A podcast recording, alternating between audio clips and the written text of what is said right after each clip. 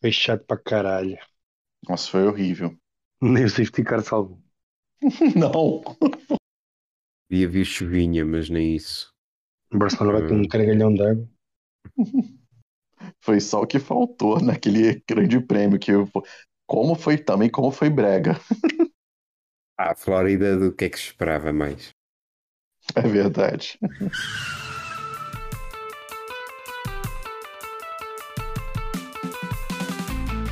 Olá, bem-vindos ao Reis, Tux e Cenas Tristes, um podcast sobre Fórmula 1. Desta vez para falar sobre o Grande Prémio de Miami, o primeiro da história, que vai ter eh, muito para contar e nem tudo positivo, mas já lá chegaremos. Comigo está o co-anfitrião do costume, João Higino. Oi, olá. Oi, começamos com um cumprimento ao brasileiro. Sim, sim, para, para ser parte da galera. Temos aqui um brasileiro, se calhar é daí a influência. Do Rio de Janeiro, chega-nos um convidado repetente, Lucas Tiné. Olá, boa noite. Boa noite. Aliás, é, bom, bom, temos que dividir, né? Boa noite para vocês. João, Sérgio, é muito, é sempre muito bom estar com amigos como vocês, mas por um lado nem tão bom para porque a gente vai ter que falar sobre esse GP, né? E foi esse, esse grande prêmio foi difícil.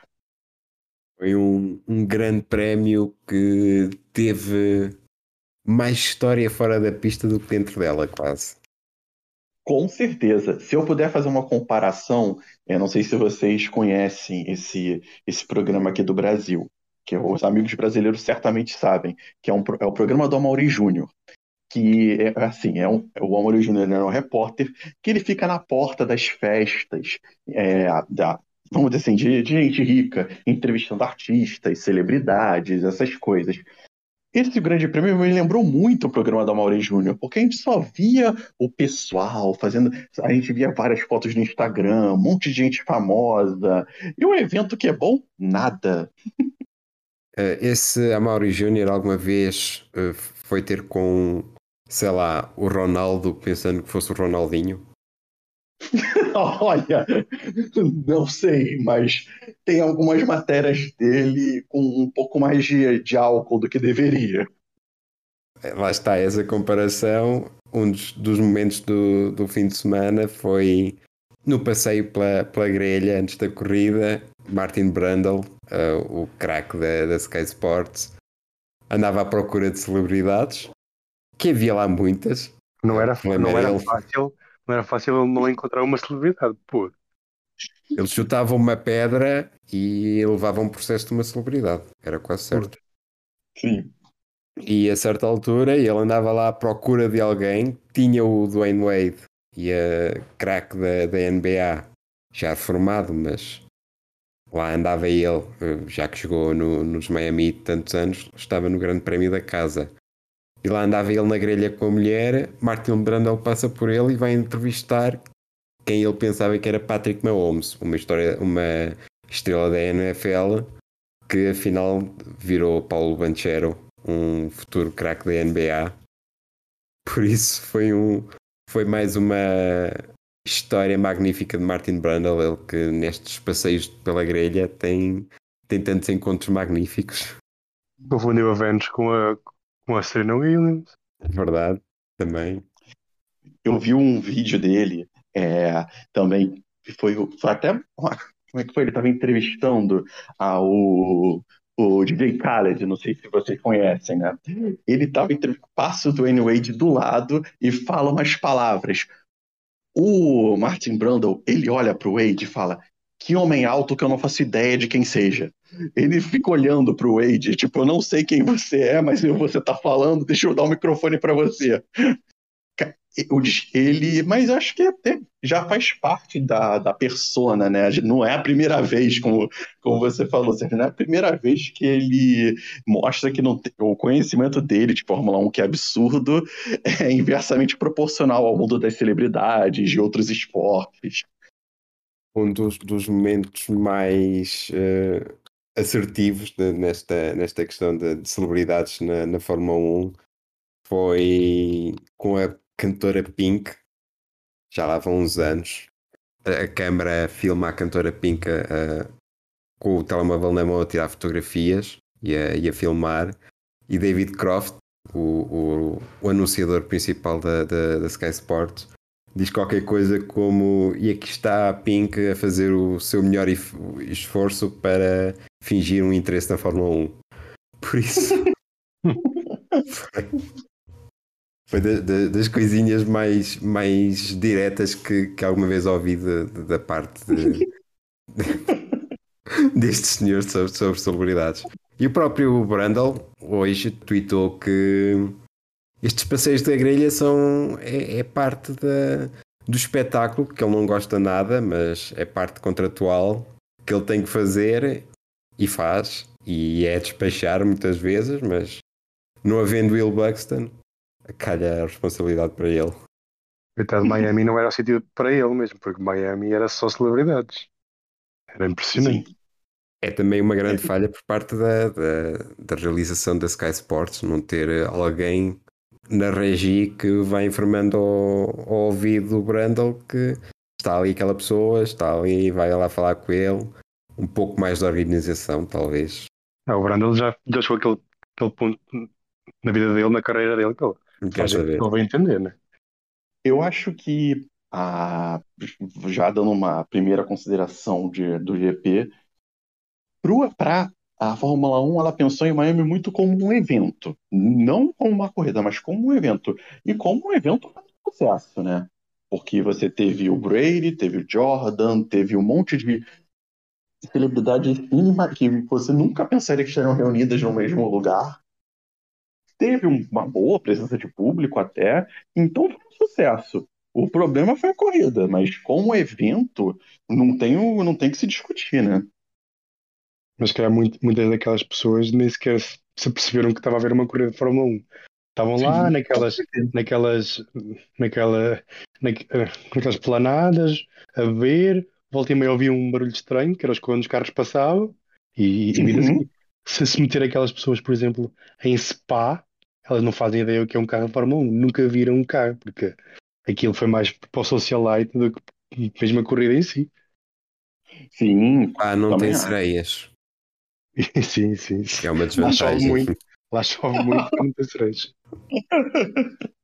Nunca se, viam, nunca se viram sereias no pântano. Mas vamos um bocadinho antes do, do Grande Prémio, uns dias antes, começou toda a estupidez. E como muitas estupidezes uh, acontecem, uh, começaram na boca de Helmut Marko. É, é o costume. O patrão da Red Bull disse que neste momento só vê Charles Leclerc e, e Max Verstappen prontos para a luta pelo título, com essa capacidade, e juntou o nome, o nome de Lando Norris, mas que este não consegue entrar já na luta porque o McLaren não deixa. Isto numa clara bicada à Mercedes, não é? E Hamilton respondeu que ele é que decide quando é que acaba de terminar a sua obra-prima. Tendo em conta que este Mercedes é tão difícil de guiar e apetece dizer tantos palavrões, será que Hamilton está pronto para entrar na sua fase azul? Olha, não sei dizer. Eu acho que o Hamilton esse ano ele acaba me lembrando como foi o, o Vettel em 2014. Vamos fazer uma comparação. Foi um ano com uma mudança de regulamento muito grande, no qual eu, ele era o absoluto, vamos dizer assim, o piloto, né? Era, era o vencedor e acabou transformando. E vamos dizer assim, a mudança de regulamento atrapalhou totalmente a, a forma de conduzir o carro, teve muitos problemas. Tanto que o Vettel tem que sair da Red Bull para ir para a Ferrari para conseguir retomar um pouco do caminho das vitórias, essas coisas. Eu acho que é, acaba que a mudança de, é, é a mudança de regulamento, então fica complicado até de você falar, porque é, como a gente escutou com o Vettel, a gente escutou já com outros pilotos, ah, era o carro que ganhava a corrida, não era ele, o, o piloto não presta. Até desmerecer a carreira do Hamilton. Hamilton é um dos maiores pilotos da história da Fórmula 1, se não o maior, na opinião de alguns, mas O problema é que, como você falou, o Helmut Marko adora esse tipo de polêmica para, obviamente, dar audiência, para gerar mais hype em nome da Red Bull, mas eu entendo que esse ano a gente só pode ser que ano que vem tenha mais uma disputa, mas esse ano não, não, não foge muito do entre o Verstappen, o Max e o Leclerc. Não vejo outros pilotos nessa disputa. É, o doutor, o doutor Marco gosta, gosta de dizer as suas, as suas larachas, mas ele, ele quando, quando o Hamilton era, foi, foi campeão, ele não dizia nada. Agora, quando está na moto, está na moto de cima, que tem um carro supostamente melhor que qualquer outro do grid, é que ele vem, bem falar, acho que é totalmente desnecessário, e por cima bater na Mercedes e no Hamilton, que já estão mal, acho que é, acho que é só uma, uma picardia estúpida e completamente desnecessária. É, com, com, certeza, é completamente desnecessário. É, tem uma expressão aqui no Brasil que falam que é chutar cachorro morto. Você já tá, vamos dizer assim, é, o Hamilton já. A situação do Hamilton já é muito ruim no campeonato. Até o, o Russell tá, é, tá na frente dele na zona de na pontuação, se não me engano. Então, falar mal dele agora é muito fácil. É falar, eu queria ver falar mal em 2020, em todos os outros anos que ele foi campeão dominante. Agora é muito fácil. É, vamos dizer assim, é querer ser oportunista. O Russell é o quarto, o quarto do. Está é em quarto lugar. Sim, sim. Depois dos, dos dois, dois Red Bull e do, do Leclerc, vem lá o, o Russell, tem sido muito regular, tem-se adaptado muito, muito melhor ao carro do que o Hamilton, mas ainda falta muitas, muitas corridas. Não, muitas. Não digo que o Hamilton possa lutar pelo título, mas em, em princípio o Mercedes tende a ser mais, mais competitivo, já mostrou um pouco este, este fim de semana o que podem fazer.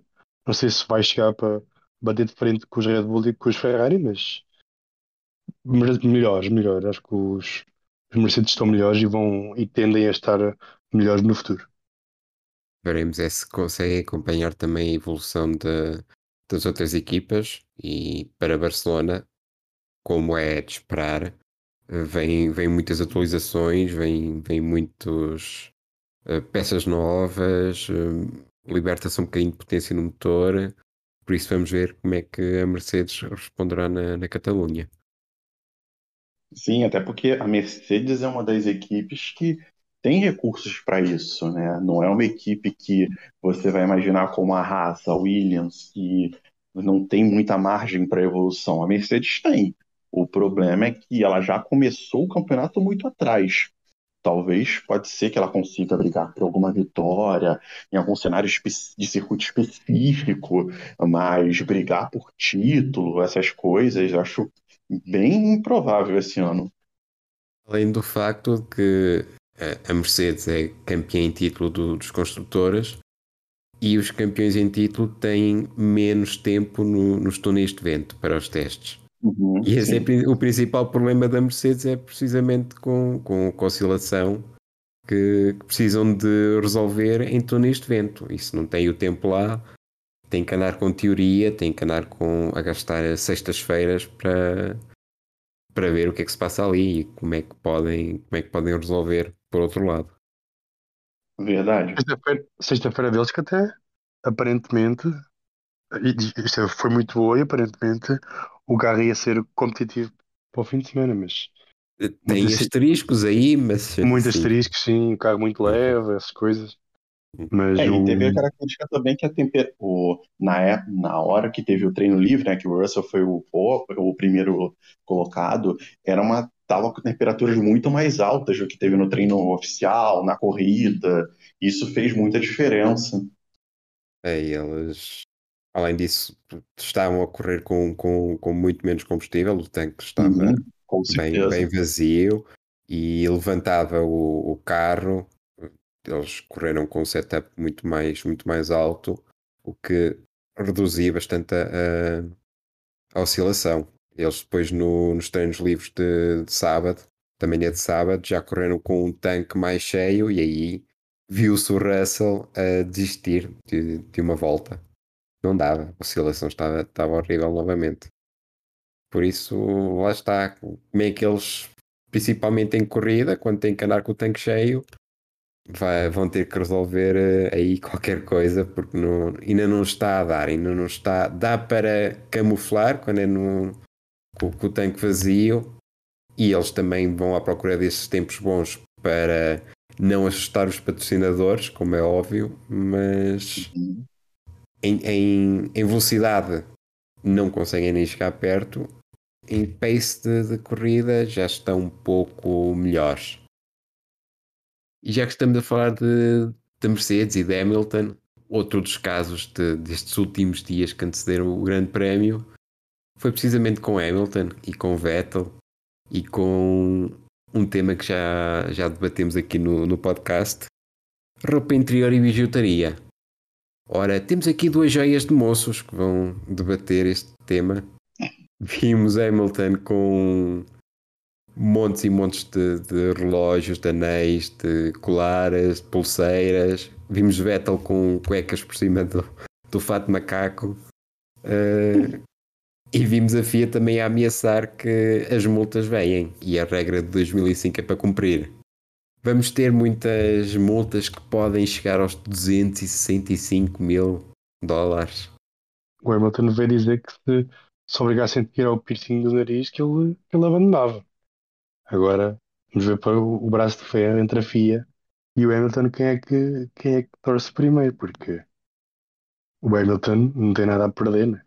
já, já ganhou tudo. Ele pode dar ao luxo de dizer essas coisas.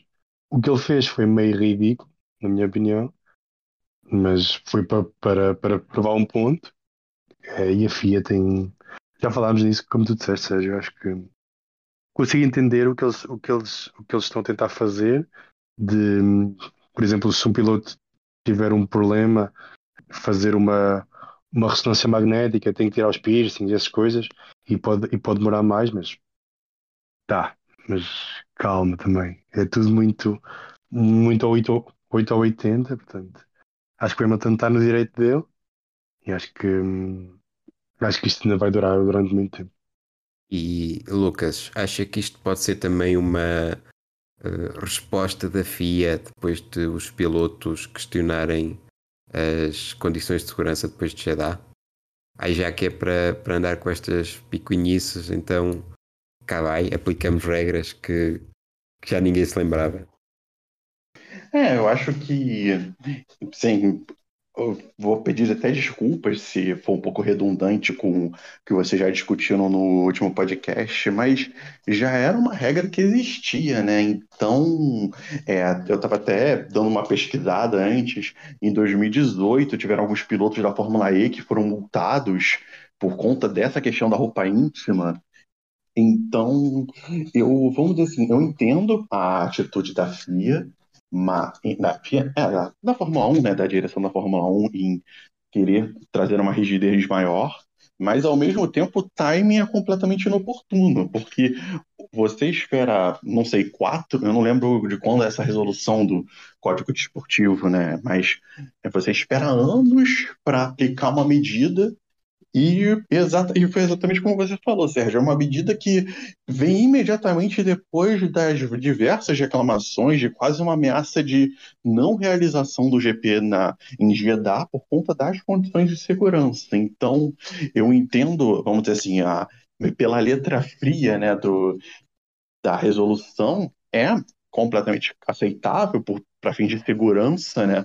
Mas o timing ele acaba sendo muito mais uma questão de, de você querer re, rebater a atitudes ou até como o Vettel disse com relação a, a, a, a expressão dos pilotos, né? Porque até como ele comentou, não lembro quando foi essa entrevista, que o Hamilton é o único piloto que usa brinco, que tem o piercing. É, então você acaba não só confrontando os pilotos em geral por conta de uma roupa íntima, como também a como também o, o Hamilton, que foi um piloto que questionou muito a FIA por conta de todo o encerramento do campeonato ano passado. E isso leva muitos fãs de, de Hamilton a pensar que isto é um ataque pessoal o que é, é, difícil justificar que, que, que seja realmente, que a FIFA, que a FIA, aliás, Uhum. peça, já estou a trazer para aqui o universo futebolístico. Eles também estão habituados a, a regras bastante estúpidas. Mas hum, é difícil justificar que a FIA esteja realmente com um ataque pessoal a, a Hamilton, mas também é difícil justificar que não seja, porque já não é a primeira vez que Hamilton e, e a FIA entram em, em choque com, com certas eh, decisões, com certas orientações da, da direção. Teve aquilo também do capacete, do capacete, Verdade. né, que ele, ele usou a bandeira do, do LBGT, LGBT. Uhum. Aí já foi, E- aí também foi o Vettel. Sim, ele e o Vettel, exato.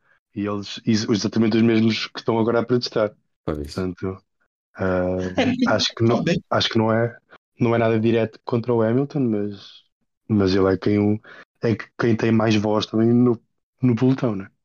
Ah, Era isso que eu ia falar, João. O Vettel e o Hamilton eles acabam sendo os pilotos mais vocais com relação a isso. Até discutir todos os temas. Você vê, vê ano passado, like, em 2020, quando tiveram aqueles protestos é, contra, aquele, contra a morte do George Floyd, contra tudo, contra toda essa questão que existe, né, de racismo, na, a de homofobia. O Vettel e o Hamilton foram os pilotos mais vocais com isso. O Hamilton, claro, por ser uma liderança, mas o Vettel poderia fazer como o Verstappen, que preferiu se calar, ou como outros pilotos que fizeram aqueles comentários padronizados. Mas eles sempre foram os pilotos mais vocais com relação a isso. Então, faz sentido que eles sejam os que mais protestem. Claro que tiveram pilotos tipo o Gasly, né? que falou que poderia revistar os, as partes íntimas dele e tal, mas são os dois pilotos que mais protestam contra o atual cenário da Fórmula 1, que por mais que a gente ame, a gente sabe que é um cenário machista, é um cenário homofóbico, é um cenário que não se importa em correr em lugares que não respeitam direitos humanos. Então, acaba que é bom que tenham pilotos que protestem. E desse ponto de vista acaba por ser um, um pouco preocupante que Vettel e Hamilton, os, os dois mais vocais, já não estejam assim tão longe da, da reforma, da saída da, da Fórmula 1. Não é verdade? E, e ninguém de quem está do- dos mais novos parece ter essa capacidade de, de meter em xeque a, FIA. Que- Quem, quem fazer isso era o, era o Russell, que ele é o presidente lá da, lá da Associação dos Pilotos, ou lá como se chama isso. Ele é, ele, ele é que supostamente devia ser a voz dos pilotos e, e é exatamente o Hamilton, o companheiro, que, que mais fala, mas claro que o Russell é mais novo, o Hamilton tem muito mais experiência, tal como o Vettel, mas se ele foi eleito pelos outros pilotos, acho que ele devia, devia falar, pelo menos, dizer alguma coisa, mas não. Também é aquele, aquele estilo British de aqui é. O, o Russell parece que foi criado por um computador eh, a partir de todos os livros que existem sobre relações públicas. Ele é um robô. Ele a falar é, é impressionante. Como, como diz sempre a coisa certinha, ali sempre no meio, sem nunca chatear ninguém. Muito em cima do muro. É, Sempre em cima do muro. Sim. por isso vamos ver como é que como é que será depois no futuro, mas não parece haver uma voz com, com a mesma intensidade para, para chatear o, o senhor Bin Sulayem. E terão, pelos vistos, até Mónaco para, para resolver isto. Isso, é, até pelo que eu vi, tem uma, é uma, eles meio que fizeram um acordo, né, para ver se é, o para o Hamilton retirar as joias, né, que são eu não, eu não entendi, mas tem joias de difícil remoção, não é isso? É, em duas corridas. Ele supostamente tem no mamilo e no nariz. Né? Ele Ah, tem- tá. Será que alguém tem algum Príncipe Alberto? O que seria curioso terem que tirá-lo até ao Mónaco. Sim, sim, sim, sei. Eu gostava de saber como é que eles, como é que eles comprovam que ele tem ou que ele não tem, né? Tinha que ser o, um desgraçado lá da FIA que o trabalho dele é andar a ver os piercings que os pilotos têm, pá. Seria na mesma revista da roupa interior, isso. Sim, sim, Presumo. sim.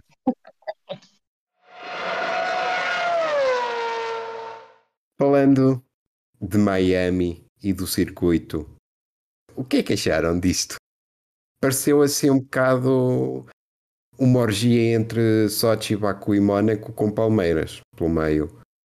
Mas o que é que vocês acharam deste autódromo feito um bocado às três pancadas, com uma marina com água artificial? Eles tentaram, tentaram imitar Mónaco, né? E conseguiram, porque Mónaco conseguiram uma, uma, uma corrida chata como a Mónaco.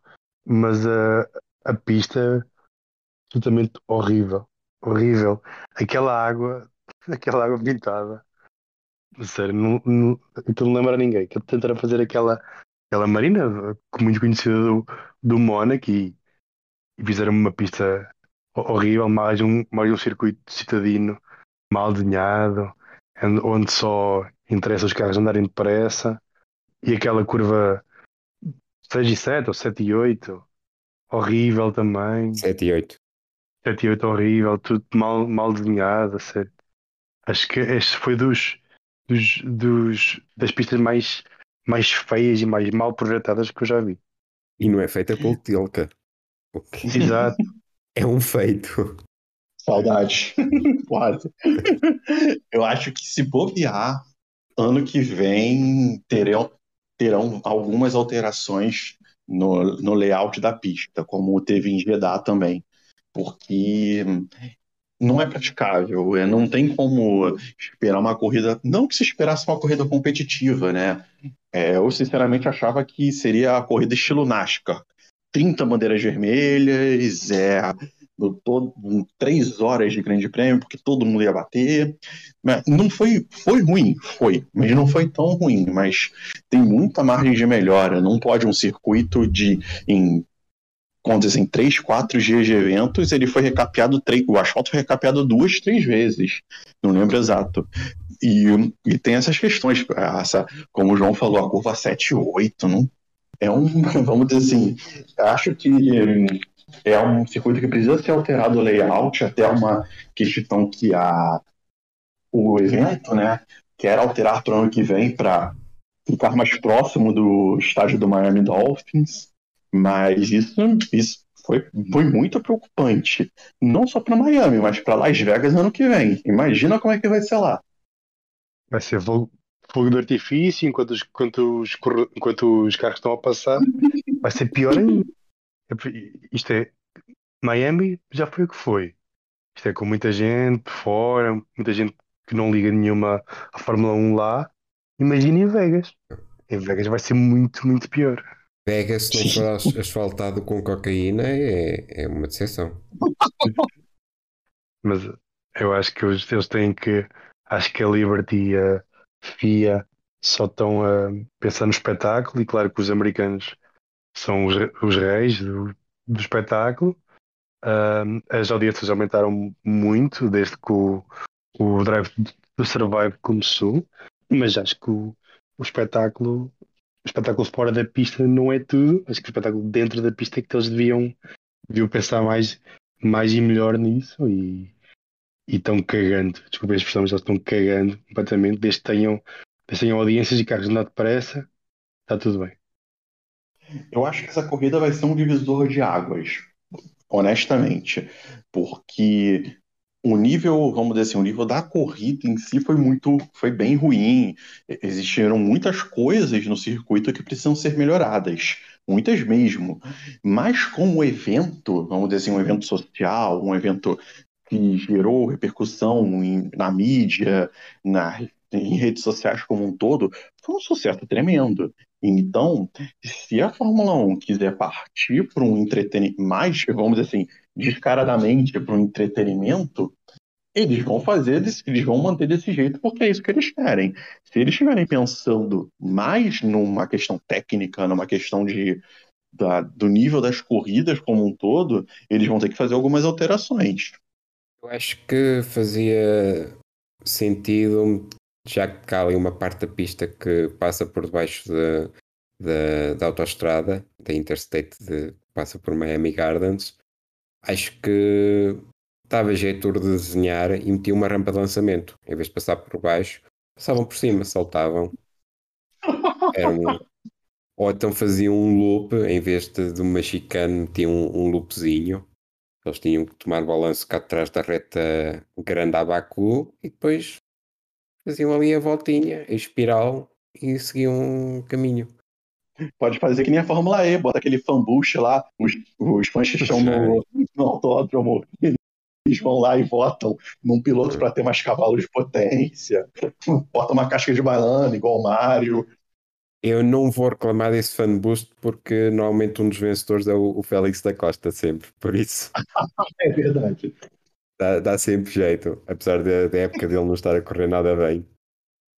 Mas acho que sim, precisamos, precisamos de mais pistas à, à Hot Wheels, acho eu, porque não, não, esta pista não, não, não, faz, não fez sentido. Tinha, vou dizer, o setor 1 não é muito mau, uh, apesar das curvas 7 e 8 terem que ser redesenhadas, porque não tendo gravilha na, nas escapatórias, aquilo é um perigo autêntico. O, os pilotos não sabem se estão de fazer flat out tirar só o pé ou se travam tarde, porque eles fazem a aproximação à, à curva 7 por, com os pneus fora da, da pista. E, e depois, Sim. claro, perdem a traseira. É normal. E foi assim que o, que o Ocon e o Sainz bateram. Mas depois aquele setor mais, mais fechado, que é uma mistura de, de, de chicane do Mónaco, depois do túnel, com, com a, a, o setor do Castelo de Baku, Aquilo é horrível porque os carros são gigantes, são limusines. Claro que, que ali é tudo feito ao milímetro, com, com muito cuidado, e depois ainda por cima tem ali uma parte que, com declive, que o, as rodas traseiras levantam. Enfim, não sei o que é que se passou ali. E depois, claro que sexta para sábado estarem a colocar asfalto novamente, estragam por completo todo o scouting que, que tinha sido feito nos treinos livres de sexta e, e voltou tudo a estaca zero sábado, no sábado. Por isso tem que ser revisto o setor, principalmente o setor 2 e, e 3, vai ter que ser muito revisto e, e, em termos de escapatórias não acredito que vão meter gravilha porque a F1 atual é completamente contra a gravilha mas vai ter que levar ali uma voltinha valente, porque este, este desenho, este layout não, não está em condições de torcer uma, uma corrida de Fórmula 1. Quanto a domingo, o circuito realmente estava um pouco melhor. Não sei se foi também por uma questão de, de chuva ter limpa a borracha e ter obrigado os pilotos a seguir uma trajetória mais segura e não, não arriscar tanto. E, e fica aí a nota também Esperavam-se tantas bandeiras vermelhas e tantos acidentes, mas qualificação e corrida teve zero bandeiras vermelhas. Não sei se foi realmente jogar pelo seguro.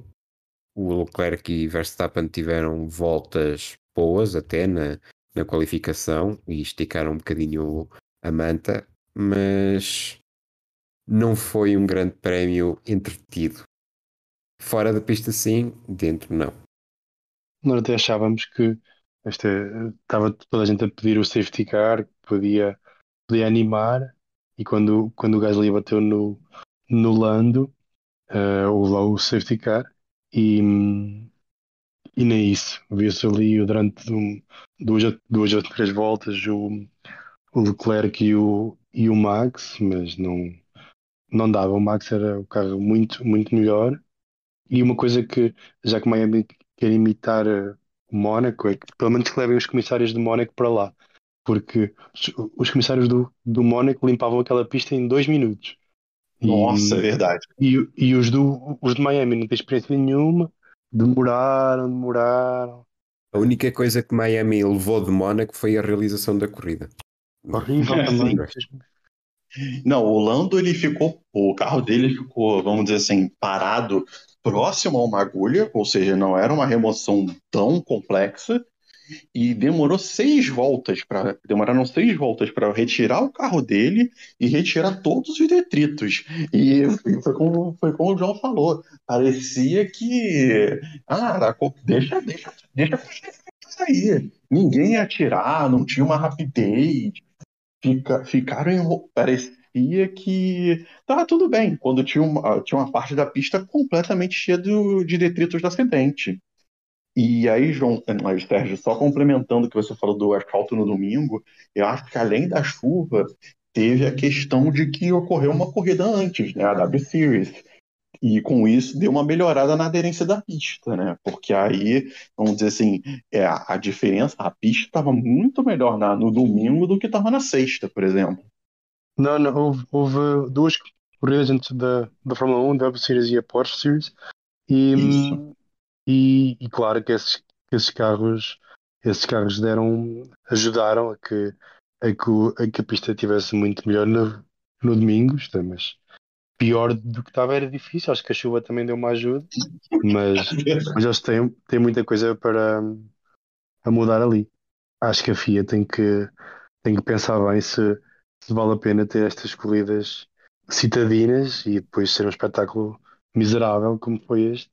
Claro que o buzz, o buzz como, como já dissemos, o buzz à volta foi muito grande, provavelmente muito, muitos, muitos, muitos tweets, muitos Instagrams, muitos, muitas fotos, eh, muita publicidade. Os sponsors provavelmente devem ter ficado felizes, mas quem gosta de Fórmula 1 acho que ficou tudo menos feliz hum, com este, com este fim de semana.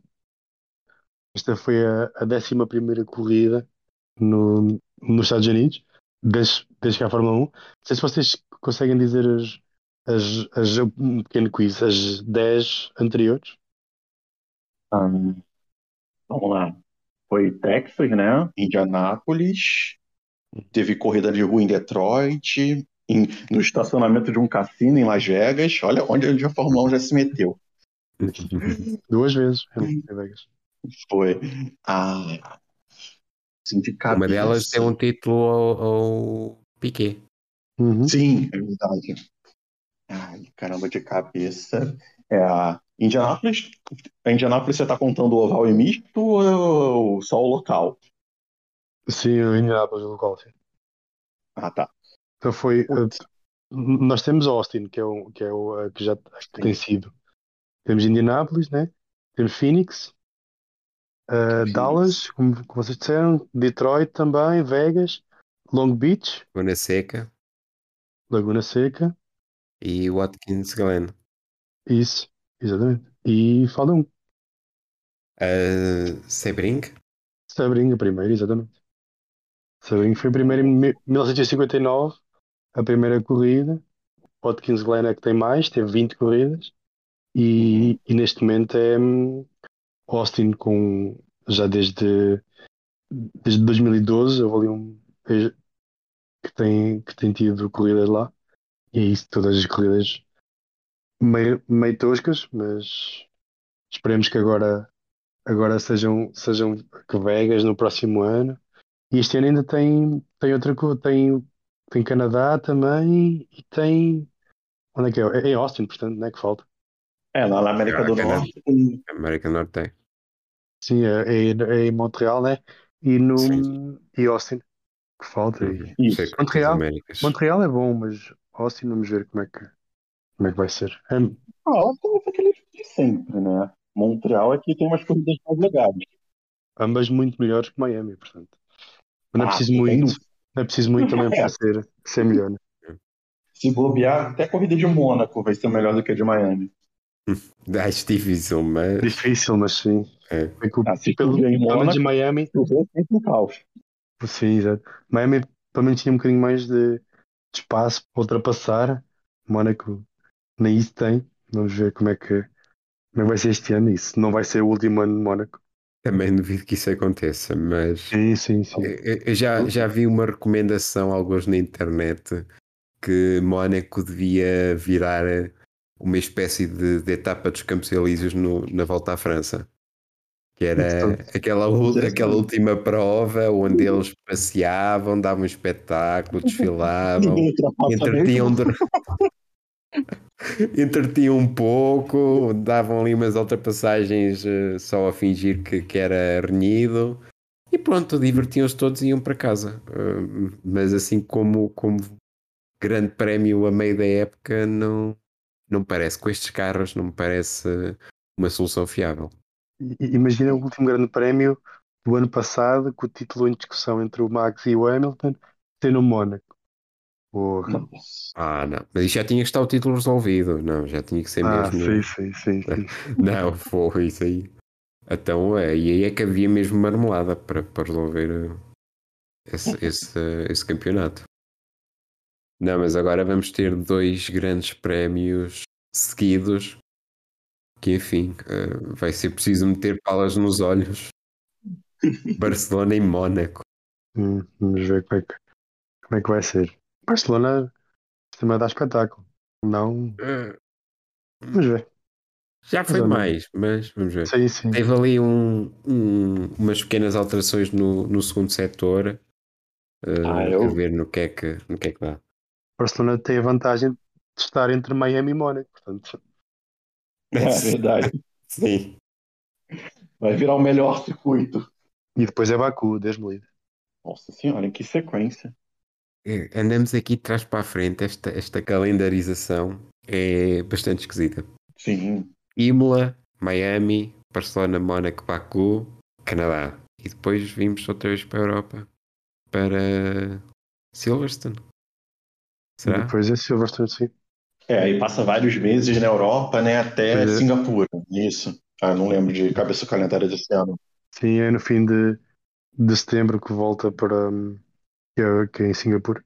Portanto, é entre, entre hum, o Canadá é, é no fim de junho, eu acho. Sim, exato. E depois é a partir de julho até o fim de, de setembro é, é tudo na Europa.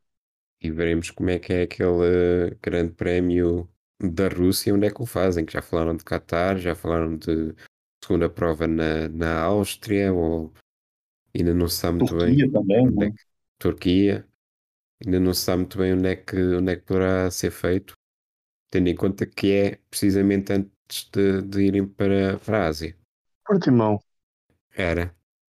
O Estoril. Estoril não, porra. Ninguém merece. Vamos falar então da, do fim de semana dentro de pista, os momentos mais interessantes que já, já debatemos aqui que não foram assim tantos, mas o que é que vocês desencantaram aí de bonito para, para discutir? Olha, foi difícil, hein? Muito difícil. Muito difícil. Mas eu posso, eu posso começar, acho que eu gostei muito do- da corrida do Russell. Acho que, acho que ele, que ele é o único piloto que fe- fechou top 5 até agora em todos os, em todos os grandes prémios. Vai em quarto no campeonato. Acho que ele teve a sorte do Gasly né, ter batido no Norris, mas a sorte também, também se procura. Acho que ele tem-se mostrado muito, muito competente com aquela máquina oleada, como o Sérgio estava a dizer. E acho que é o meu, meu destaque vai para o, para o Russell. O Russell tem tido a sorte do, do safety cars, é impressionante, já são duas ou três corridas seguidas em que aparece na altura certa e, e ele fez aquela gestão de pneus, que ele começou a corrida com, com pneus duros, porque ficou décimo segundo. Então começou com pneus duros, lá foi aguentando e depois teve a sorte do safety car e lá, lá ficou na frente. Para desagrado do. Hamilton, né? É. contrário do Hamilton, que não muito- muita sorte com o safety car. Lucas? Olha, já que o João falou do Russell, eu vou falar do, do amigão dele, do Albon. O Albon também, é, ele, não sei se vocês chegaram a ver, né? que aquele belo cabelo vermelho a caju que ele pintou. Mas, mas ele também foi, foi muito bem. Ele, é, é um milagre o que ele está fazendo com aquela Williams, que é, parecia que o Williams ia ser um carro mediano, mas estava destinado ao fundo do pelotão e ele arranca um ponto aqui, consegue um. Ele na pista ele pegou em décimo, né? Mas com as punições do Alonso acabou em nono. É, o, o Albon ele, ele tira muito mais do, do que o carro tem. Isso é isso tem que ser sempre louvável. E há que dizer que na- no paddock da Williams há ali muitos traidores, porque Albon fez uma aposta com, com a equipa que caso ele ficasse novamente nos pontos, os, os mecânicos tinham que pintar o cabelo vermelho. E depois desta corrida, Albon chega ao paddock e eles: Não, não, não, estamos todos a Ah, brincar, já não pintamos. Isso- aí, pinta aí. Eu, se fosse o Albon, agora ia buscar a laca e pintava eu com, quando eles estivessem distraídos. Porque não é assim isto. Então, fazem, fazem a aposta, têm que pagar. Claro, tem que cumprir, concordo. Uh, eu vou destacar já aqui, falámos do, da sorte do Russell e do, do azar de Hamilton, por isso vou já falar também desse, desse azar. Hamilton realmente não, não, não se tem dado bem com o safety cars, não, a própria equipa parece estar a, a, a, tomar Hamilton como uma espécie de cobaia para, para este Mercedes péssimo. Uh, e depois vemos Hamilton a chorar na rádio porque a estratégia não o favorece. Por um lado percebo, é complicado para ele, mas também tem que compreender que não tem tido a sorte da corrida. Teve-a na, na, na, primeira corrida, que até acabou no, no pódio, mas depois disso é aguentar, é esperar e melhores dias virão. Mas não pode andar aqui a todas as corridas a chorar na rádio, que, que a equipa não monta bem estratégia, que não percebe bem o ritmo do carro e depois no final de, de, das corridas, quando há o, aquela comunicação via rádio, ele fica em silêncio. É um, um mal-estar que se cria com, com a equipa. Ele tem que aguentar e ter confiança que vai melhorar no futuro. Ah, mas eu sei, eu, não, eu entendo, eu concordo com tudo que você falou, Sérgio, mas nessa corrida dá para defender o Hamilton. A estratégia dele foi muito. A estratégia na Mercedes para ele não teve. Não, não tem defesa. Que é, é, eu entendo que reclamar agora que tá que o carro é, é um caso muito difícil, né, para não dizer perdido, é fácil, mas mas a estratégia também não ajudou nem um pouco. Vê a estratégia que fizeram com o Russell. Ok, é diferente, o Russell largou lá de trás, mas a estratégia que a Mercedes bolou para o Russell foi perfeita. Hamilton teve o azar também de já ter passado a entrada das boxes quando o Virtual Safety Sim. Car foi ativado.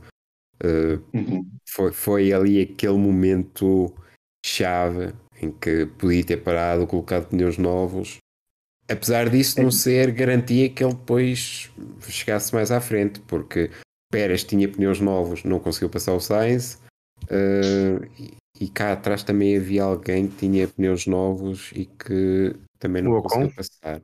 O Ocon, o Ocon sim, o Ocon, o Ocon também tinha, não, não tinha, conseguiu. Tinha, tinha softs.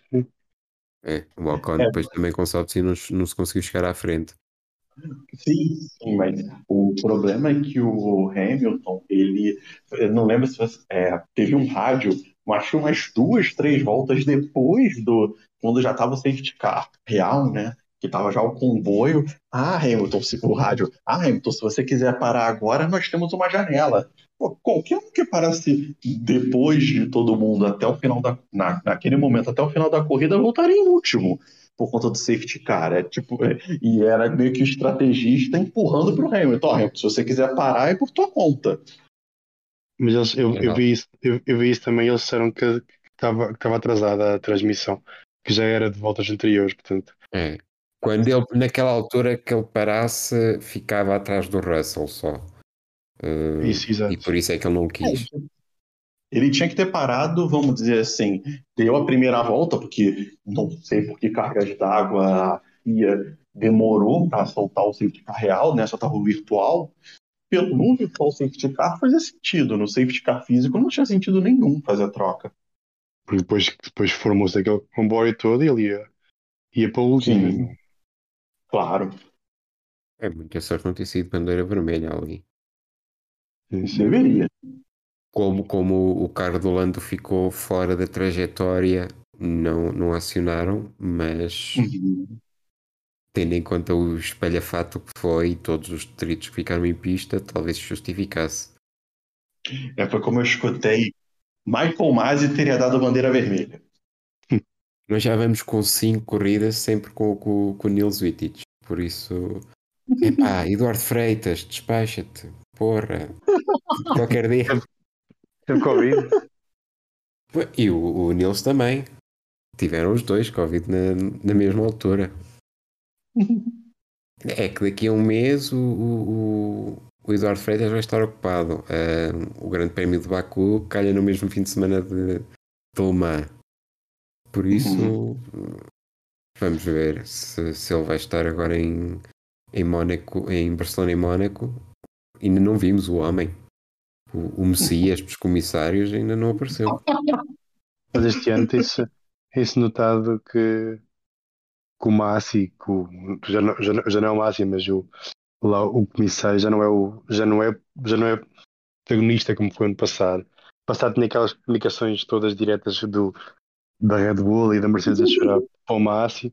Mas este ano é muito isto é, isso foi proibido agora. Embora, embora exatamente, ele foi, foi muito foi, foi proibido e nota-se que já não é que já não é personagem principal nas, em todas aquelas, aquelas decisões. Uhum. Por isso é que precisamos do Eduardo Freitas e que depois alguém faça leak do, do servidor de Discord onde eles vão chorar todos. Eu pagaria para assistir um servidor para ter um servidor no Discord com o Toto Wolff, com o Mattia Binotto, Christian Horner. E seria, deve ser um grupo animado. Eu pagava por esse servidor nem que tivesse só o Gunter Steiner. Chegava. Também. Oh, Gunter. Uh, João, mais algum momento-chave? Eu acho que o Bottas tinha tudo para fechar em quinto, mas acho que ele ficou demasiado, demasiado feliz por ir à frente do, da ex-equipa e cometeu aquele erro que levou o Russell e o Hamilton a passar. Acho que acho que a Alfa Romeo estava a ter um é, o Bottas no caso porque o Zu não lhe disseram que havia corrido o Bottas estava a ter um fim de semana bastante bom e, e tinha tudo para fechar em quinto e com aquele erro, acho que é um, um, um highlight pela negativa que ele, ele teve, que fez ele, em vez de fechar em quinto, fechar em sétimo. E deixa de ser um bom fim de semana, mas podia ter sido ainda melhor. Eu desconfio que o, que o Bottas, quando estava segurando as Mercedes, deve ter recebido algum chamado na, no, de, do rádio. Aí ele pensou: Ih, eu tenho que abrir para a Mercedes passar. Aí ele aí se atrapalhou e passaram as duas. Esqueceu que estava na Alfa Romeo. O James Ellison entrou na transmissão. Pode. Não, mas notou-se no, no, caso do Bottas e também do, do Verstappen que talvez aquela preparação dos pneus para a saída do safety car não tenha sido a melhor porque uhum. Leclerc fechou para o Max bastante e conseguiu entrar em zona de DRS e depois o Bottas também acabou por, acabou por cometer aquele erro na, na curva 17 abriu e os Mercedes passaram talvez tenha sido pneus talvez tenha sido um pouco de, de pressão não sabemos, eram pneus velhos também por isso era normal que pneus velhos e, e, duros não estivessem já na, na temperatura certa naquele final de corrida. Mas é pena, realmente estava a ser um fim de semana tão bom. Lucas. Olha, eu posso falar uma coisa. O, eu tinha notado os highlights, João roubou um deles, que eu ia falar do Bottas. É... Mas eu, eu posso falar um highlight negativo? Sim. Claro, então ótimo. É... Eu confesso que eu tenho pena de um piloto na Fórmula 1, que é o Pierre Gasly. Gasly, coitado, meu Deus do céu, o que a AlphaTauri faz com ele não tá no gibi. Tudo bem, essa corrida ele deu azar, porque sofreu, teve o toque no Alonso, depois o do bateu no Lando, mas é impressionante. Você, a gente sabe do talento que ele tem, de, de todo o. Ele já conseguiu vencer uma corrida. Isso na Fórmula 1, a atual é muito difícil. Se você não tem uma Mercedes, uma até o ano passado, uma Red Bull, uma Ferrari. É, e é impressionante, você, ele não apareceu tanto na corrida, mas quando você vê, tá lá, ele em 14, brigando com uma Haas, brigando com uma Aston Martin. É impressionante o quanto a AlphaTauri e a Red Bull, né? Vamos dizer assim, dá pra dizer que a Red Bull desperdiça a carreira dele. E, e eu, eu, confesso que é algo que me revolta, eu precisava desabafar um pouquinho. Mas, mas acho que é um highlight negativo. Não tem outras equipes, Aston Martin, eu acho que a estratégia da Ferrari foi muito ruim eles, eles erraram nos pit, não que seja novidade, mas eles erraram no pit stop. nos, nos, dois, né, teve o erro, vamos dizer assim, eu teria chamado pelo menos o Leclerc para quando teve o acidente no, pelo menos virtual safety car, poderia não passar, mas teria pneus novos para tentar ultrapassar o Verstappen, mas eu, eu fico com o negativo dessa vez, eu fico com a AlphaTauri como um todo.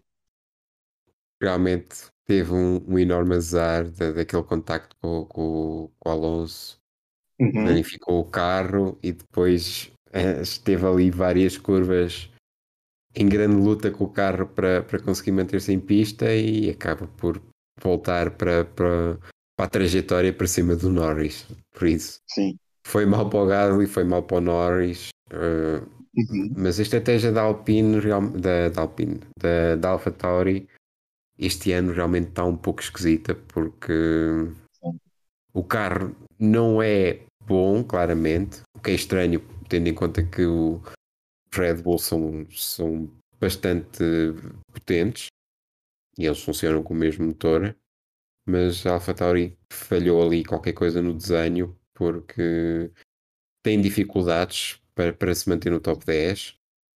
Tsunoda ficou à porta desta vez e ainda uhum. esteve algumas voltas em oitavo, nono, mas não, não conseguiu aguentar-se. Agora Gasly, que é o, primeiro piloto e talvez dos, dos melhores pilotos deste pelotão que não está numa grande equipa, está a ter uma época muito, muito abaixo das expectativas. É, uhum. é pena, é pena para ele. Até porque, para definir o seu futuro, não é? Pós, pós AlphaTauri. Ele com certeza claro. quer um lugar num piloto número 2 da Red Bull, dificilmente conseguirá, tendo em conta o passado, mas Uhum. Um lugar numa Mercedes seria possível, talvez. Uh, talvez como, como colega do, do, do, Norris na McLaren também seria uma, uma boa solução, apesar de da McLaren se falar na, noutras alternativas, passam pelos Estados Unidos. Uh, mas enfim, será um futuro muito difícil para o Gasly, continuando a época a correr uh, desta maneira. E já que falamos do, do Alonso e da Alpine, uh, quero destacar aqui um momento bastante estranho e emotivo no, no final da corrida, uh, quando havia a confirmação de que Alonso ia ter os 5 segundos de penalização e a Alpine comunicou ao Ocon que segurasse o Albon que vinha atrás para fazer ali um bocadinho de tampão, abrir espaço e uh, conseguir ali uh, os segundos de, suficientes para uh, Albon não perder o lugar. Para Alonso não perder o lugar, peço desculpa. E aquilo que se ouviu foi. We need a 5 second gap to Fernando because he's got a penalty. Back the cars behind up, please. Do it now, please. Do it now. Back the cars. I cannot do it! Esteban, it's I'm getting overtaken if I back off! É, Ocon claramente aflito, provavelmente com, com os pneus, o que é estranho. Estava com os pneus macios, como já dissemos, mas devia estar ali um pouco em luta com eles e foi contra as ordens de equipa. A verdade é que Alonso até acabou com essa vantagem sobre, sobre Albon, mesmo por 0.2, depois da corrida é que veio outra penalização que, que estragou tudo. Mas será que temos aqui caso para o futuro, amiguinhos? Uh, Ocon a desobedecer às ordens da Alpine uh, que, para beneficiar o piloto número 1? Um? Olha, eu acho que o Ocon, ele já em outras oportunidades não teve um relacionamento muito bom com os companheiros de equipe, né? Acho que o caso mais emblemático foi com o Pérez, né, na Force India, eles se bateram algumas vezes. É, então, eu sinceramente eu não vejo o Ocon sendo um piloto. É um piloto que tem, parece ter dentro da pista uma personalidade mais forte. Eu não vejo o Ocon abaixando a cabeça para para ceder posição, essas coisas. Ele vai, por mais que ano passado teve aquele amor todo, que eles, o Ocon, quando o Ocon ganhou na Hungria, é, os dois super felizes e tal. Ah, o Alonso figurou para conseguiu te dar a vitória segurando o Hamilton. Mas como acabou o amor. Eu não vejo, sinceramente, eu acho que o Ocon deve, deve estar pensando primeiro no, no contrato dele, porque o Alonso, mal bem, daqui a pouco se aposenta. E o Ocon, o que, que vai acontecer com ele? Pode substituir Hamilton na Mercedes quando, quando Hamilton sair. Mas uh, está distante Sim. isso. E eu acho que o Ocon não é o primeiro, não é o primeiro da fila, né? Vamos dizer assim. É, devem ter outros pilotos que. Porque o Ocon já. Ele, vamos dizer assim, se é para apostar no piloto jovem, a Mercedes vai, apostar no Russell. Eu não vejo ela colocando dois pilotos jovens numa, numa condição de título. Talvez ela faça como a Red Bull fez e teve sucesso. Pega um piloto mais experiente que não se importe tanto em ser um segundo piloto. A questão é que o Ocon é o, o piloto da academia. Uh, que, que Hamilton, que Toto Wolff fez questão de, de emprestar e, e, e colocar em, em, rendimento noutra equipa. Uh, por isso seria estranho não apostar nele depois, uhum. ou, ou então metê-lo numa Williams, que seria retroceder. Ninguém merece ir para a Williams. Só se o Ocon tiver mesmo muito. Se, se não cumprir as regras que, que, um, a Alpine lhe diz, é que o Toto Wolff manda para, para a Williams, né? E com, e com essas penalizações que vocês estavam a dizer, que o, que o Alonso depois levou, o Lance Troll conseguiu um pontinho muito, com muito, muita sorte, mas conseguiu esse, esse, esse, pontinho, um pontinho bem importante para a Aston Martin. Tivemos o Vettel que, que, não, que não acabou, mas, mas o, o Lance Troll teve um, teve um fim de semana positivo com este, com este, com este ponto. É, por tudo que aconteceu né, no fim de semana, de fato. A Aston Martin tinha bom ritmo de corrida. O carro continua a não ser grande coisa, não, não é rápido, nem, nem perto nem longe, mas tem bom ritmo de corrida. Uh, e podiam ter sido aqui os dois com pontos. O Vettel, quando teve o acidente com, com, com o Mick Schumacher, estava nos pontos também. Também tiveram o azar de, de, do problema de combustível antes da, da corrida, que tiveram que sair da, da, da pit lane. Mas há claramente uma evolução da, da Aston Martin. Uhum. Agora, o ponto do, do Lance Stroll foi um bocado aqui do céu, claramente. Ele fez uma corrida certinha, recebeu a, a bandeira branca e preta do costume dele, por andar a passear sem pista quando tentam ultrapassar, mas lá conseguiu. É claramente o melhor piloto canadiano na Fórmula 1. Vocês também? também? O parâmetro dele, meu Deus. Mas uma coisa é certa: Latifi não bateu em nenhum muro. Outra ah, vez. Eu acho que só isso ele merece uma menção honrosa. Porque não consegui, ele não bateu, não teve. Ele não, não bateu em ninguém, não bateu no muro, não causou uma bandeira vermelha. Só nisso aí, acho que eu vou colocar um terceiro highlight aqui para ele. Latifi, a meio da, da corrida, estava tipo 30 segundos atrás do, do piloto estava à frente dele. Já, já tinha levado uma volta. Impressionante. Eu ia falar disso mesmo, a certa altura, acho que foi à volta 30 ou qualquer coisa assim do género, apareceu a indicação que ele já tinha levado uma volta e ele ainda não me tinha parado. Sim, muito estranho. Por isso fiquei assim, foi realmente muito estranho, porque ele estava com os pneus duros, ele começou com os pneus duros e realmente à volta de 30, 34, algo assim, estava com uma volta de, já de avanço não sei se, se houve ali algum erro da, da parte dos gráficos, mas enfim, também não seria surpreendente.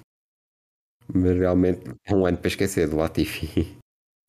Assim, eu acho que se tem algum erro nessa história toda é da Williams de ter o Latifi por tantos anos, porque não dá, cara. Ele não, ele pode ser um piloto muito legal, muito simpático, tal, mas ele não tem qualquer condição de dirigir um carro de Fórmula 1.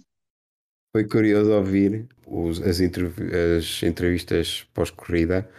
O Latifi estava completamente chocado com, com a falta de ritmo e de, de andamento do, do seu Williams e depois recebe a informação via rádio que Albon tinha acabado no, nos pontos. Por isso, não sei, não sei o que é que isso fará a um piloto como o Latifi, que tem que se arrastar ali no, no fundo do pelotão e depois ouve que o colega está a disputar lugares com, com, com os Alpines e com os As. É, realmente deve ser uma, um golpe imenso na confiança e um, não sei se o Latifi neste momento acredita que consegue acabar a época, quanto mais estar cá em 2023. É, dizem que o Piastre, né, tá, tá próximo, não é isso? É dos rumores, rumores que se fala é que o Latifi nem sequer acaba o ano, e, mas acho estranho meterem o Piastri já, talvez só para o ano. Metam alguém, tipo, metam um, um Wilkenberg da vida para acabar o ano e, e depois o Piastri para o ano começa. Também não é, não é bom para o garoto começar com este carro miserável. Não é? É verdade. Se Albon eh, se assume como o primeiro piloto, Piastri entraria para ser, o, ser a cobaia, ser quem testa os setups, quem, quem anda a, a fazer ratinho de laboratório. Por isso, não sei se seria o melhor começo para ele, não, não se poder soltar e tendo em conta a qualidade do, do Piastri, que, que é conhecida. Não, não ter essa, essa liberdade para, para fazer o que quer e, e arriscar. Mas uhum. mesmo assim acho que seria melhor para ele estar na Fórmula 1 do que estar a olhar pelo lado de fora. Não sei se tem mais algum, algum momento chave. O fim, o fim foi ótimo. Foi quando acabou. Sim. Com a bandeira de xadrez. A bandeira de xadrez foi ótima, embora o, a cerimónia tenha sido bem esquisita também. Como tudo neste este grande prémio de entrarem com os capacetes de NFL. Acho que foi um bocado ridículo. O Max ter aquele aparato todo e, e fazer os Ferrari esperar um tempão. Acho que foi tudo, tudo estranho. Até o, até o pódio foi estranho. É, eu daí destacava as entrevistas uh, na, aos, aos, homens do pódio pelo, pelo Willie Reeves. Sim, sim, baby. Pelo, é, ele chamava baby a toda a gente. Sim, sim. Era uma coisa. Como é que é? Uh, quando, quando se é campeão em título, todos os dias são dias de Natal. Foi assim que se dirigiu ao, ao Max Verstappen. Chamou baby a toda a gente. O Sainz, depois da entrevista, ficou assim a olhar para ele com um olhar um bocado estranho, porque não sabia bem o que tinha acontecido. Foi, foi um momento curioso. Willie Reeves, que para quem não sabe, foi o primeiro piloto afro-americano que fez testes na Fórmula 1 no, nos anos 80. Ele que foi um piloto de, de stocks, de corrida de stocks no, nos Estados Unidos e que tem esse lugar na história, apesar de depois nunca ter feito uma corrida oficial, mas nos testes já, já ninguém lhe tira essa, essa, essa coroa. Mas sim, depois a, a escolta longuíssima de, do circuito para, para o estádio. Uh... Não sei se apareceu para vocês também o Helmut Marko, coitado, já é um senhor tendo que se deslocar lá do paddock até o pódio. Caminhada que ele deve ter feito. Eu vi o Warner e a, e a Ginger Spice a correr como loucos a desviar dos carros. Também foi um momento bem bonito. Mas é estranho porque é mesmo a americana que só o primeiro é que conta, porque o Max teve aquele aparato todo. Mas os Ferrari também foram ao, o, o, o Leclerc aqui e o Sainz foram ao pódio, né? E eles não tiveram aquele aparato todo, tiveram que ir a andar como os outros. É porque acho que faz pouco referência às corridas na americanas, né? Você não vê um pódio na, na Indy, na NASCAR, geralmente é só o primeiro. Dá os tiros pro alto, bebe leite. É, é, é, geralmente é só o primeiro que importa no, nos campeonatos americanos. É, os americanos têm uma, uma mentalidade muito se não ganhaste, perdeste, não, não interessa. O segundo é o primeiro dos perdedores. E esses não uhum. merecem prémios, não merecem estatuetas, nada, merecem ir para casa chorar. E pronto, é isso que temos. Tivemos Dan Marino a entregar uh, prémios. Já Dan que você Marino... falou de Dan Marino, desculpa cortar. Tem uma pergunta para vocês, para o pessoal que vai nos que está nos escutando. Se quiser, comente lá no Instagram, por favor. Qual, onde foi a melhor participação de Dan Marino? Do pódio de ontem ou Ace Ventura 2? Foi o Ace Ventura 1. O Ace Ventura 2 foi, foi em África. Ah, é O verdade. filme do Ace Ventura morcego. 1. Desculpa, confundi. Tem razão. Ace- Então, reformulando a pergunta. No Pod João tem no Ace Ventura 1. Esse Ventura. Talvez sim. Hum, porque aí o Dan Marino tinha Jim Carrey e um golfinho para, para confraternizar. Ali com Max Verstappen não dá grande coisa como ator. Não, cara, é impressionante. Eles, eu, é, eu acho que o único que eu até olhei o pódio de novo, o único que realmente o reconheceu foi o Sainz. Que o Sainz olhou para ele, cumprimentou, mais animado e tal. O Verstappen e o Leclerc não faziam uma puta ideia de quem ele era. E tinha uma estátua bem na frente deles, a estátua do Dan Marino. Sabe? Ia referir isso. Dan Marino a entregar prémios à frente da sua estátua. Ah, e mesmo assim havia gente que devia estar a olhar para ele como quem olha para um palácio. Ah, como se costuma dizer aqui. Mas sim, eh, talvez Sainz conheça, porque como ele é hispânico e Flórida tem uma grande tradição de, de, de hispânica, talvez o conheça por aí. Apesar de Dan Marino ser aquela figura emblemática que nunca ganha um Super Bowl, por isso É verdade. também não acaba sempre por ser um bocadinho menos bem visto por isso. É uma Uhum. espécie de Charles Barkley da, da NBA. Sim, Acabam faz sempre por gozar. Acabam sempre por gozar um bocadinho com ele por causa disso. Entregando os prémios, nós já falamos aqui um pouco dos melhores e piores, por isso, eh, se for para repetir, podem dizer apenas o nome, não precisam de desenvolver novamente. Quem é que votam para Rei? João. É, é, acho que tem que ser o Max, né? Teve um arranque, um arranque ótimo que passou logo o Sainz e depois viu-se que o carro dele era muito melhor que o carro do, do, do Leclerc e correu tudo bem porque ele, o pit line o, foi muito mais rápido, os Ferrari conseguiu a volta mais rápida, portanto, fim de semana, mais um fim de semana tranquilo para o Max, todas as provas que o Max terminou, o Max ganhou. Portanto, ou a Ferrari reza que os Mercedes, que os Red Bull, aliás, morram, ou vai ser difícil. Lucas? Eu acompanho, eu acompanho o João, acho que tem que ser o Max.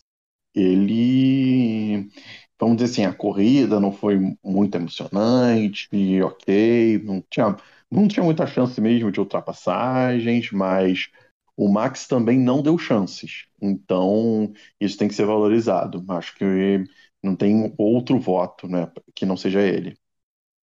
Então eu vou contra vocês e voto para Alban, no Rei. Só, por- só sim. Uh, é, é impressionante como ele já conseguiu terminar duas vezes nos pontos com, com aquela arrastadeira. É, é o pior carro da, da grelha, de longe. E ele faz sempre corridas certinhas. E está sempre no sítio certo, vai chegando, não se mete em problemas, uh, faz uma boa gestão de pneus e lá conseguiu. Um nono lugar uh, ontem, um décimo lugar uh, na, na Austrália, um décimo primeiro lugar na, na última corrida em Imola. Por isso, Albon está, além de estar a ganhar ao, ao Latifi por 15 a 0, aí é, é uma abada, é uma goleada completa. Mas Albon, depois de um ano de paragem, um ano afastado da, da Fórmula 1, voltou e voltou muito bem. E é preciso ser reconhecido isso. Depois da, das más experiências na, na Red Bull, daquela saída um bocado uh, conflituosa, a verdade é que ele está novamente a sair-se muito bem. Num carro horrível. Passando ao Duque, o Joker de, deste fim de semana. Uh, Lucas. Olha, eu juro que acho que para mim é mais difícil, porque foi uma corrida que não teve, assim, mas eu vou ficar com a surpresa do campeonato para mim ainda. É o Bottas. Eu acho que ele saiu da Mercedes, ninguém esperava que ele ia fazer nada, nada, e ele tá sempre ali em quinto, em sexto, como a gente até falou mais cedo, ele, se ele não tivesse errado, ele provavelmente teria acabado em quinto. Então, acho que assim como o Albon tem que ser valorizado, o Bottas também tem que ser. Ele saiu muito humilhado da Mercedes. E está mostrando que ele não é um piloto, ele é um bom piloto.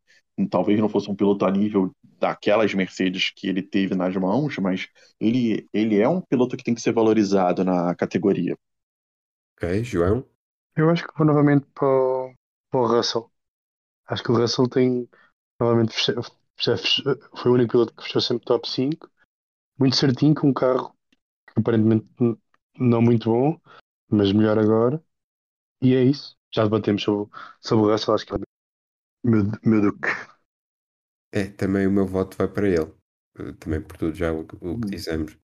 Piloto muito certinho, fa- faz tudo bem, eh, boa gestão de pneus, manteve-se ali concentrado, aproveitou o momento certo para atacar o Hamilton e passá-lo, eh, apesar da, da diferença também no- no- nos pneus. Fez aquilo que per- pertencia, aproveitou a sorte que teve e top 5 novamente. Se calhar também está muito mais habituado a carros maus do que o Hamilton. Isso faz muita, isso faz muita diferença. Quanto à cena triste, João, Acho que vou pelo. além do grande prémio em si, Sim, acho que o Grande Prémio em, num todo foi, foi, foi, foi horrível, mas acho que hum, para destacar alguém, vou destacar o, o, Guan- o Zhu. Acho que ele teve aquele problema na, na qualificação, que hum, apanhou muito trânsito e, e, não, e não conseguiu fazer a volta, mas depois desistiu logo no, no início. Acho que, acho que o dinheiro da China fecha, porque ele não tem demonstrado absolutamente nada e num carro muito bom, como o Bottas tem demonstrado, acho que ele tem, tem sido péssimo e a competir com o Gasly para o, neste momento o pior do grid. Lucas? Olha, eu entendo o João votar no, no acho que é um, é um voto é justo, mas para mim vai ser o Hamilton. É, acho que a cena triste é ver o Hamilton toda hora brigando com o estrategista, é, tendo. A gente vê que o carro claramente não. Ele pode até tentar tirar mais do carro, mas o carro não tem mais o que tirar. É, então, para um piloto que a- ano passado a gente já fala, a gente já coloca ele numa discussão de melhor da história, com uma até com alguma preferência, né, com, comparado a outros, como Schumacher, por exemplo. É triste ver o, o Hamilton nessa situação. Por mais que a gente saiba que a Mercedes vai se recuperar no futuro, é, é sempre muito triste você ver o Hamilton ali no meio do, do pelotão, sabe que não tem carro para avançar, sabe que não vai ficar ali no meio dos pontos. Para mim é triste. Eh, Eu vou dar Alonso, que esta época tem tido muito azar em outras corridas. Na Austrália teve o, o célebre falhanço por causa de uma, de uma peça de 2 euros. Eh, mas desta vez a culpa foi toda dele, do, do que se Sim, passou nesta corrida. Ele começa, dá aquelas duas tapinhas no Hamilton, passa o Hamilton, mas, mas de uma maneira um bocado agressiva, e, e Hamilton queixou-se que, que tinha danos no, no carro que não foram comprovados, mas só, só depois de, de uma avaliação na, na garagem é que, que se pode saber se, se sim ou não. Mas Alonso teve aquela questão e depois teve hum, eh, o toque em Gasly também, a passar Gasly e empurrá-lo para fora da pista, e que estragou a corrida, a corrida do francês e depois, eh, por consequência, a corrida do Norris também. E depois no final o Alonso também leva os 10 segundos de penalização pelo incidente com, com o Gasly e por eh, andar a ganhar vantagem de vida com, com passagens fora da pista. Por isso foi um fim de semana péssimo que o Alpine parece que estagnou um bocadinho depois de, de, de prometer ali um, um pouco, mas ainda é carro de pontos. E o Alonso este fim de semana com uma corrida decente e um pouco mais calma podia ter acabado nos pontos. Mas foi estava em modo de levar tudo à frente e acabou em 11 primeiro e bem e teve um fim de semana para esquecer ou então, ou então não, ou então vai ter que o lembrar muito bem e não voltar a repetir o, o que fez para, para ser um bocadinho mais calmo no futuro. Entregues os prémios, Eh, João, tu costumas trazer dados curiosos, tens algum? Não, não tenho nada. Deixei, Ótimo. deixei para ti. Eu sei que tu tens. Obrigado. Deixei para ti, novamente. Tenho. Tenho dois, tenho dois dados curiosos. Um é sobre a dobradinha da Ferrari na qualificação. O 1-2 do, do Leclerc Sainz. Foi a primeira dobradinha em qualificação da Ferrari desde 2019 no México. Por isso, algo que já não acontecia há algum tempinho. eh, dois aninhos e meio. Mais coisa ou menos coisa. Eh, o outro dado é muito eh, diferente. E aqui posso pedir aos, aos amiguinhos também que tentem adivinhar. Uh, Verstappen conseguiu o pódio número 63 Uhum. da, da carreira e entrou no top 10, no top 10 de pilotos com mais pódios na Fórmula 1. Ele estava empatado com alguém com 62 pódios antes de- desta corrida, portanto o pódio de Imola uh, foi o, o número 62 e empatou com alguém. Agora passou esse piloto. Alguém quer tentar adivinhar quem é esse piloto? Que agora é o 11 primeiro com mais pódios? Que ele passou? Sim, Hum. Ah, eu vi isso, é o Coulthard, né? é o Coulthard, sim. Coulthard tem 62, Verstappen 63. Isso. À frente dele, e que provavelmente Verstappen ainda os ultrapassará este ano, estão dois pilotos, um em atividade, o outro não. Uh, um tem 68 pódios, o outro 67. Aí querem tentar adivinhar? Eu, eu vi que era, um deles era o Robinho, né? Era quem? Rubinho, Rubens Barrichello, Ah, tá. 68 pódios na carreira. E há alguém em atividade que tem 67, que é o nono neste momento na história. Alonso? Mas deve ter mais, não? O Bottas? O Bottas. Bottas, 107. é verdade. É que eu esqueço que o Bottas teve tantos pódios assim na Mercedes, é verdade. Sempre ali em segundo, terceiro. É verdade. Primeiro há de ser o Hamilton, né?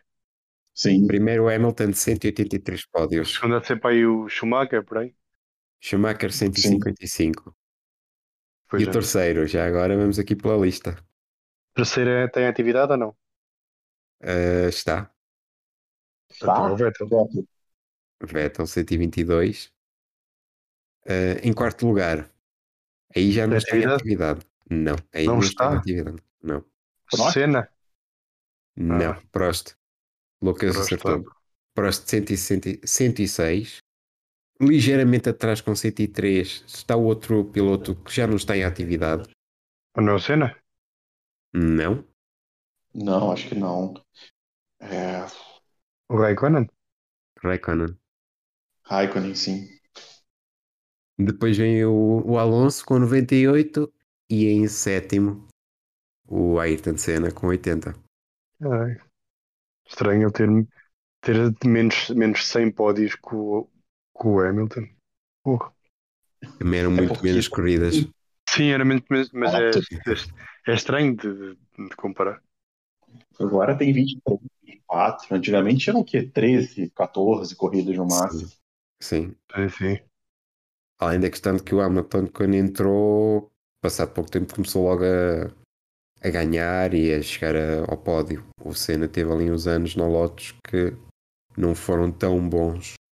Ganhava uma corrida aqui e ali, mas também conseguia muitos sétimos, oitavos, décimos. Sim, o, o Hamilton, ele, ele já no primeiro, ele no primeiro ano, ele só não ganhou por causa daquele erro na China e ganhou no segundo ano. Então ele já começou, ele já começou muito na frente, né? Eh, Olhando aqui para a classificação e para encerrar este capítulo de Fórmula 1, Leclerc Uf. continua líder, 104 pontos, mas reduziu bastante a diferença para, para Verstappen, são já só 19 pontos. Pérez terceiro, 106, Russell 59, Hamilton está em sexto, com 36 pontos, apenas mais um que Norris e 6 que, que Bottas. Nos construtores, Ferrari 157 pontos, Red Bull 151. Vai estar boa aqui esta luta. A Mercedes vai estar aqui perdida no terceiro lugar, isolada, sozinha, triste. E depois quero destacar também aqui isto. McLaren 46, Alfa Romeo 31, Alpine 26, Alfa Tauri 16, Haas 15. São 31 pontos entre 5 equipas. De meio do pelotão vai ser muito animado. E pronto, Fórmula 1 é isto. O próximo grande prémio é em Barcelona, como já dissemos, 22 de maio. Uh, Lucas, o que espera para, para Barcelona e agora para Mónaco, que é logo uma semana depois. O que é que tem a dizer sobre, sobre o que vai da época e o que espera para o futuro? Olha, eu, acho que eu tenho é, um pouco parecido com a maioria dos torcedores. Eu não suporto o GP de Barcelona.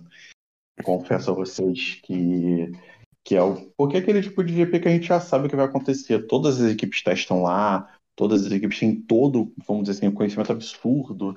Não é uma pista que favorece, é, vamos dizer, boas corridas. Então, é, vai ser, acho que vai ser aquela procissão de sempre. Todo ano é igual. Mas a gente tem que pensar que, como você falou mais cedo, né? Barcelona será entre Miami e Mônaco. Então, talvez seja a melhor corrida que a gente terá nessas nessas semanas. Porque Mônaco é aquela coisa, né? Os carros já não cabem mais no circuito, mas eles continuam correndo lá mesmo assim.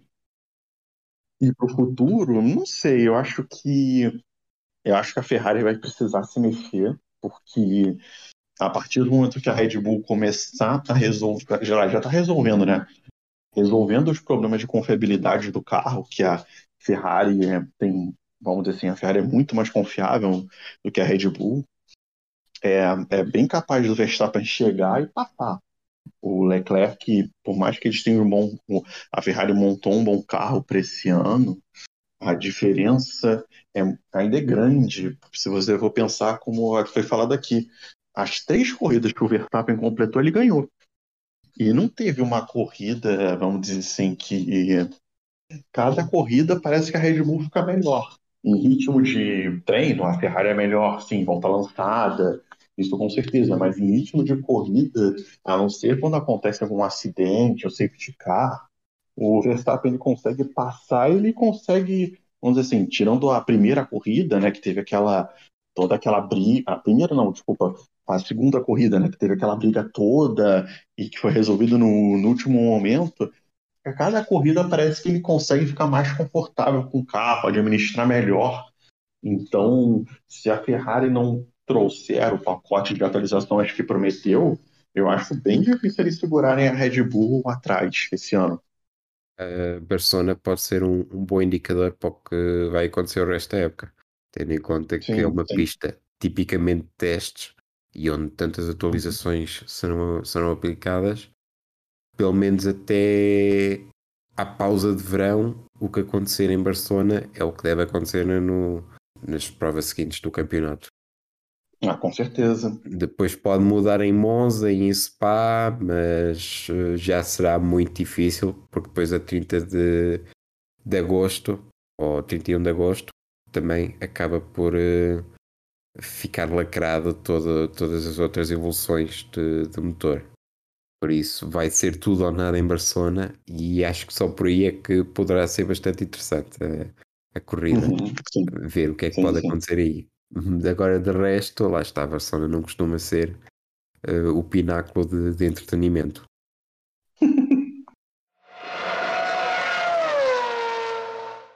Cá estaremos para discutir Barcelona. Pelo meio, vamos ter um grande prémio de MotoGP na França, em Le Mans, um sítio tipicamente com, com chuva, é, é difícil fugir-lhe uh, e que pode dar bom para, para o nosso português Miguel Oliveira, não é, João? Só assim, só assim é que ele tem hipótese. E, mas tem que chover muito. Uma chuvinha não, não, não chega. Que chova muito, que só, que só assim é que ele consegue, porque a KTM dele é horrível. E esperemos que ele vá para a Yamaha, como, como se diz, no próximo ano.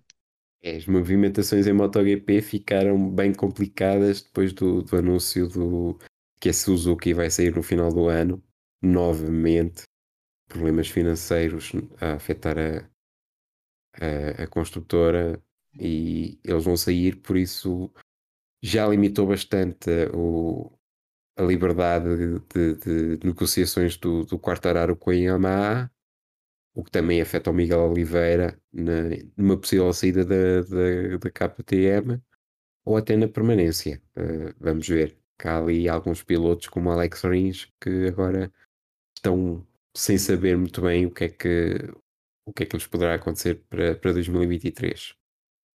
E no mesmo fim de semana de Barcelona também teremos carros aqui em Portugal, o Rally WRC, com 17 campeonatos do mundo do, dos meninos franceses, dos Sebastiões, Ogier e Loeb, vão, vão participar, vão andar aqui pelo, pelo norte e centro de Portugal. Vai ser uh, bonito de ver. O Loeb e o Ogier vão participar só em três ou quatro provas este ano. Estiveram em Monte Carlo. Loeb, com 48 anos, ganhou, que é uma coisa impressionante. E agora vão estar os dois aqui em Portugal e vai ser bonito. É sempre bonito ver estes, estes campeões e Otanak também, uh, Newville, o, o miúdo Rovampera. Vai ser uh, interessante acompanhar, nem que seja só pelo salto em Faf, é o mítico salto. Mais importante.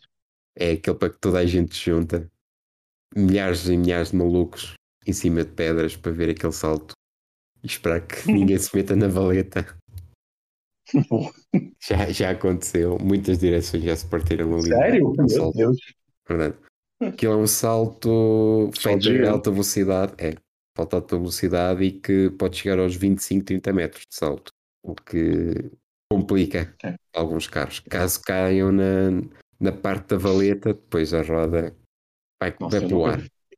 Nem me pagando eu ficaria lá, certeza. O Lucas não gosta de comer pó. não, nem um pouco. 19 a 22 de maio, então, Rally de Portugal a não perder. E depois Barcelona também. Uh, portanto, o Rally acaba de manhã, é almoçar e depois ver o Grande Prémio na Catalunha. E depois cá estaremos nós, eu e o João, e um convidado para debater o que acontece. Sim, senhor. Obrigado, Lucas, pela participação. Ah, eu que agradeço o convite de vocês. É sempre, é sempre muito legal estar aqui. A gente fica, é, fala mal do GP, porque o GP foi muito. O GP foi essas coisas que a gente comentou, mas é sempre muito bom estar com vocês. E deixar um recado para quem está escutando, por favor. Sigam, sigam o podcast no Spotify, no seu agregador favorito, no Instagram, dá lá a sua classificação, já deixei lá minhas cinco estrelas. Vamos ajudar, vamos ajudar os, os nossos amigos aqui. É muito legal o que eles fazem. Precisamos de um patrono. Se conhecer alguém, indique. Se alguém tiver um dinheirito mais. Sérgio Pereira e João Gino no podcast Reis do Cenas Tristes. Tal como o Lucas disse, sigam-nos no Twitter e no Instagram. Deixem os likes todos no, no Spotify e todos os, os follows por aí fora. Cá estaremos para Barcelona para mais um episódio sobre Fórmula 1.